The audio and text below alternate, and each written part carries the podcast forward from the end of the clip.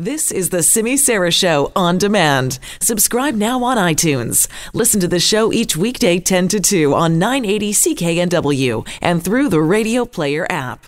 Let's talk about BC's seal population now, which appears to be doing very well. If you ever spend some time in the water, I went uh, fishing with my kids here. I got out uh, this summer and I saw a lot of seals. One seal population estimate for harbor seals in the Salish Sea estimated at 80,000 seals. That is way up from a number done, a study done in 1975 when it was estimated eight, just 8,600 seals. A lot of these seals, what do they like to eat? Yeah, they like to eat salmon. Should there be a seal hunt here in British Columbia? Ooh, you want to talk about controversy? There's one for you. Let's talk about it now with Thomas Sewid. He is with the Kwakwaka'wakw First Nation, and he's also with the Pacific Balance Marine Management. That's a First Nations group that is advocating for a seal hunt. Thomas, thanks for coming on. Thanks for calling me on. Okay, okay. Is there are there a lot of seals out there? I know you're a commercial fisherman too. Do you see them a lot?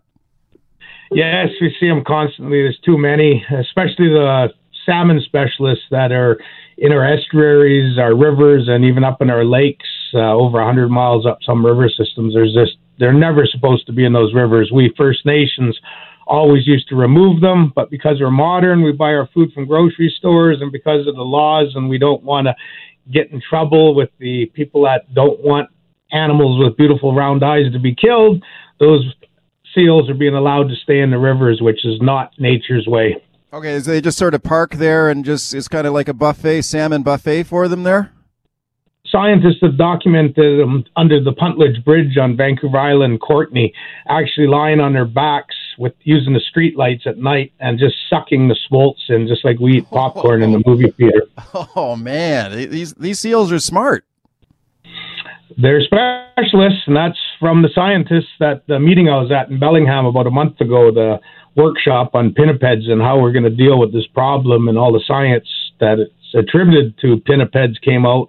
And the, basically, the change of the meeting on the second day was, you know, we need to look at uh, managing these the overpopulation with a controlled harvest, which hopefully we First Nations will lead. But eventually, that'll open a door for all British Columbia residents and fellow Canadians to participate as well, whether okay. it be harvest, hunting, or business. Okay, a pinniped, that's like a scientific name for like a seal or a sea lion, right? Yeah, walrus included as well. okay. Uh, how much salmon are all these seals eating?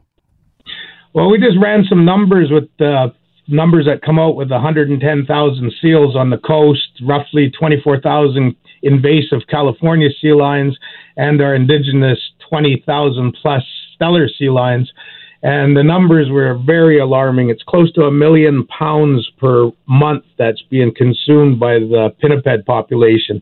And if you put that into layman's terms, so a tote of fish at a cannery holds roughly a thousand pounds plus of fish, and you filled up a semi trailer, which is about 50,000 pounds, with numerous totes.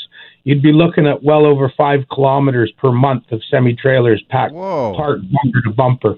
Whoa. Okay. Is that a threat to these? Uh, some of these salmon populations are obviously threatened. Do you think these seals are are a threat to them?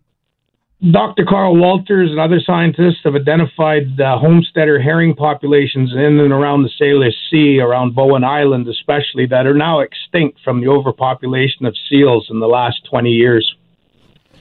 All right, so let's talk about your proposal for a, seal hunt, which is obviously uh, controversial for a lot of people. How would it work?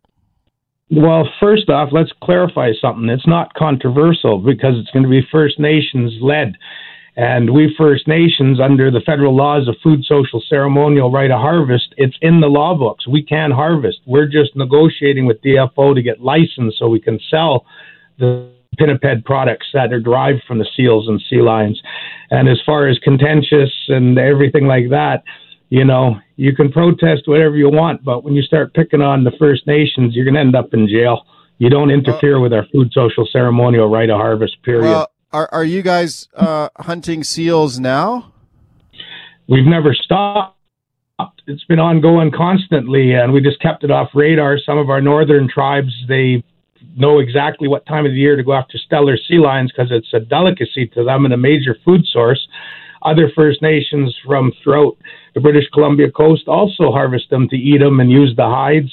Um, I've even done it too when I used to live in the Broughton Archipelago for over 20 years. You know, we didn't have uh, grocery stores out there. The grocery store came by way of a hook or a bullet or a net. All right. Have you ever eaten uh, seal meat? Oh, lots of times. What's it like? Tastes like seal. A little bit fishy, a little bit oily. It's dark meat like liver. And if you're raised on it, it's just another meat source. And, you know, look at people who condemn the fisheries, the seal harvest. You know, these are the same people that'll go into a sushi restaurant and eat things I will never touch because it reminds me of something out of a bait box when you're long lining for halibut. okay. Um, all right. Uh, how many seal do, would you propose? Like, if there was a commercial, a commercial hunt, how many? I mean, you, you would obviously want it to be a sustainable hunt, right? You don't want to wipe out all these seals right? Absolutely. Yeah, that's what Federal Department of Fisheries and Oceans is involved with, and that's their mandate, and we're work, communicating with them constantly. They set the, the harvest numbers.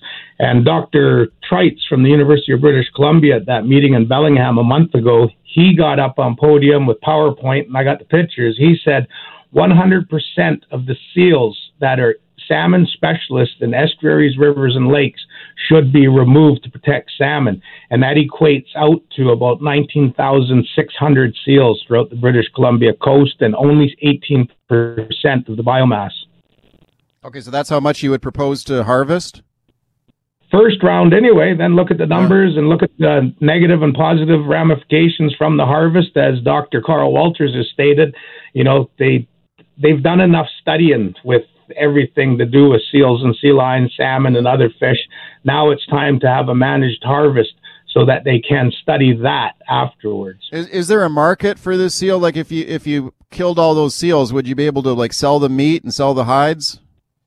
Every pharmaceutical place where you get your vitamin supplements will have seal oil capsules derived from the Canadian East Coast licensed seal hunt. And then, of course, if you go to downtown to where the Chinese Asian community does most of their shopping in Vancouver off Main Street, you'll find penal bones from the East Coast seal harvest going for upwards hundred dollars a pound.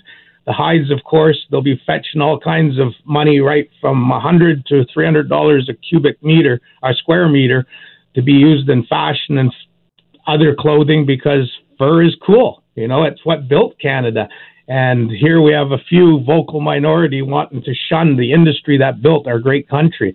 And okay. we First Nations just want to revitalize that industry of fur and fur fashion once again.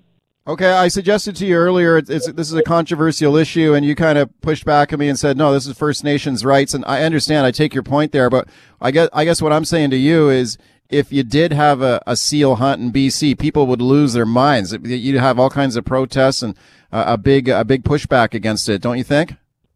No, because if you look at the fish farming industry, the logging industry, and the mining industry and petroleum industry, when you put Indians industry and government in bed together, it's an unstoppable force. And that's what Pacific Balance Marine Management has done. We have got government to come in and support the cause and the harvest, and we also have industry just pounding at our doors wanting the products from the pinniped harvest.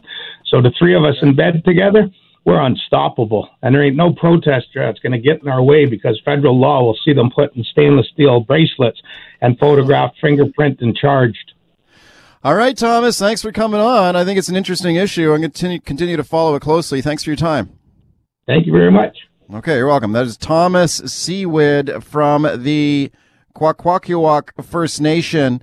He is also with Pacific Balance Marine Management. It's a First Nations group. They want a commercial seal hunt. Now, you heard him say there, there's a First Nations hunt, limited one that's been going on. They want a commercial hunt